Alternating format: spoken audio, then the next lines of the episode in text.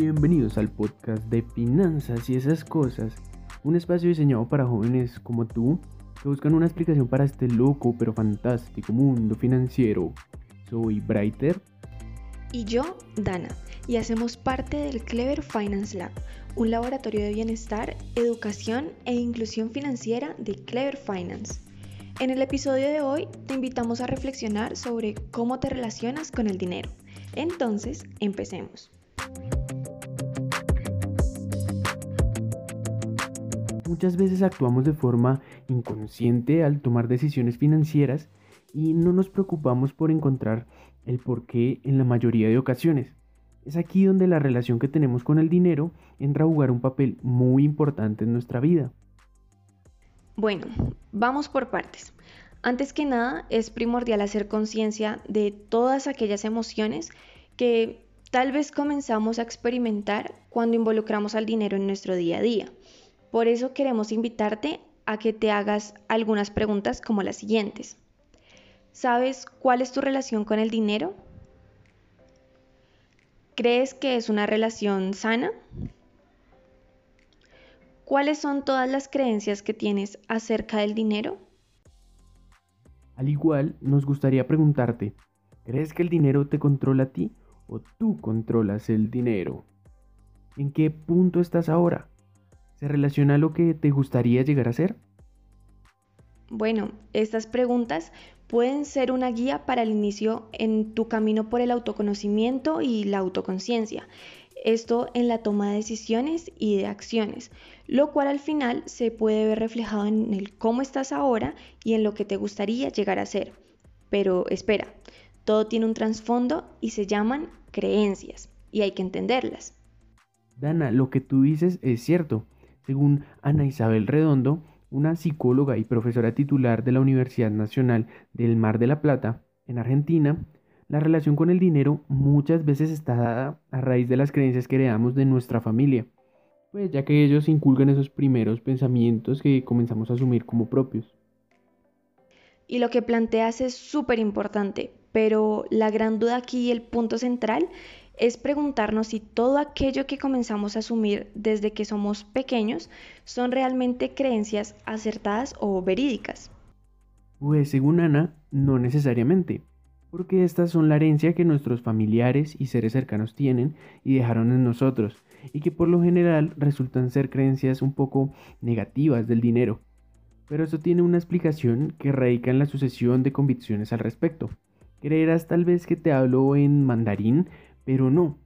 Es algo sencillo, simplemente es la forma en que nuestros padres formaron tales creencias en relación a las que tenían sus padres, es decir, nuestros abuelos, y las relaciones que ellos crearon también a lo largo del tiempo. Y esto es clave para responder a la pregunta, ¿cuáles son tus creencias acerca del dinero? Porque muchas de esas creencias o prácticas que tienen nuestros padres o que tal vez hemos escuchado en ambientes que recurrimos con frecuencia, las tomamos como unas verdades absolutas y en ningún momento nos detenemos a cuestionarlas. Por eso te invitamos a reflexionar, darte un espacio solo para ti y detenerte a pensar si todo aquello que escuchas acerca del dinero es real o son mitos, si son creencias o son pensamientos. Y Dana, ¿tú crees que existen otros elementos que afectan nuestra relación con el dinero? Claro, Breiter, y de hecho, según el Centro de Psicología de Madrid, existen diferentes sentimientos o emociones que se pueden comenzar a generar constantemente en esa relación que tenemos con el dinero. Y esto se basa en experiencias pasadas que hemos experimentado o hemos tenido. Es decir, si por lo general tenemos emociones negativas como miedo, insatisfacción, inseguridad o pensamientos de escasez, lo más probable es que generemos una relación de apego o falsa humildad. Y creo que el aspecto de falsa humildad es algo muy cotidiano que a veces puede pasar desapercibido, pero influye fuertemente en nuestras creencias. Con esto me refiero al momento en el cual se llega a relacionar la humildad con el no poseer dinero y vivir en la pobreza, y el poseer éxito económico como algo negativo, como arrogancia y soberbia.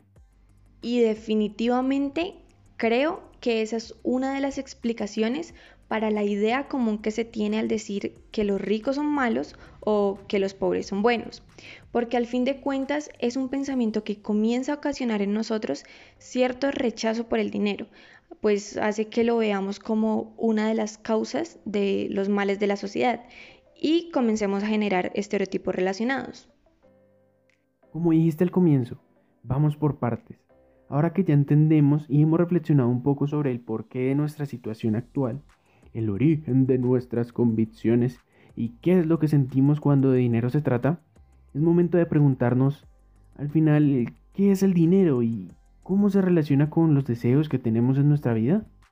Así es, y para la mentora Tatiana Arias, hay que comenzar a entender que el dinero a ser un reflejo de todo aquello que pensamos, todo aquello que sentimos, demanda de un cambio de creencias para verlo simplemente como un medio, no como algo negativo ni como algo positivo, simplemente como un medio que nos va a permitir alcanzar algo que deseamos o que anhelamos, como comprar nuestro primer celular hasta alcanzar los proyectos grandes que más anhela nuestro corazón. Entendiendo esto, es posible comenzar a trabajar las creencias que se tienen al respecto es un poco como la ley de la atracción. De acuerdo a la emoción que tienes respecto a algo, esto se va a materializar y en este caso, si tu concepción sobre el dinero es negativa o pesimista, asimismo será la experiencia que tengas con él y el manejo que le das. Finalmente, en este momento que ya has hecho conciencia respecto a tus creencias y las emociones con el dinero, puedes tomar un momento de tu día y poner en consideración la siguiente pregunta. ¿Cuáles son todas esas acciones que deberías tomar de ahora en adelante para tener esa relación saludable con el dinero? Te invitamos a compartir estas acciones que pensaste en tus redes sociales, etiquetándonos con arroba Clever Finance Lab y si lo deseas, las reflexiones que tuviste al escuchar este capítulo. Recuerda, si tienes alguna duda o simplemente te gustan estos temas tanto como a nosotros, puedes encontrarnos en Instagram, Facebook y YouTube, donde puedes dejar tus recomendaciones sobre nuevos temas. Si te gustó este capítulo, te invitamos a compartirlo en tus redes sociales o enviarlo a esa persona que crees que lo pueda necesitar. Y ten presente, las finanzas son para cumplir tus metas, no para volverte loco. Nos estamos escuchando.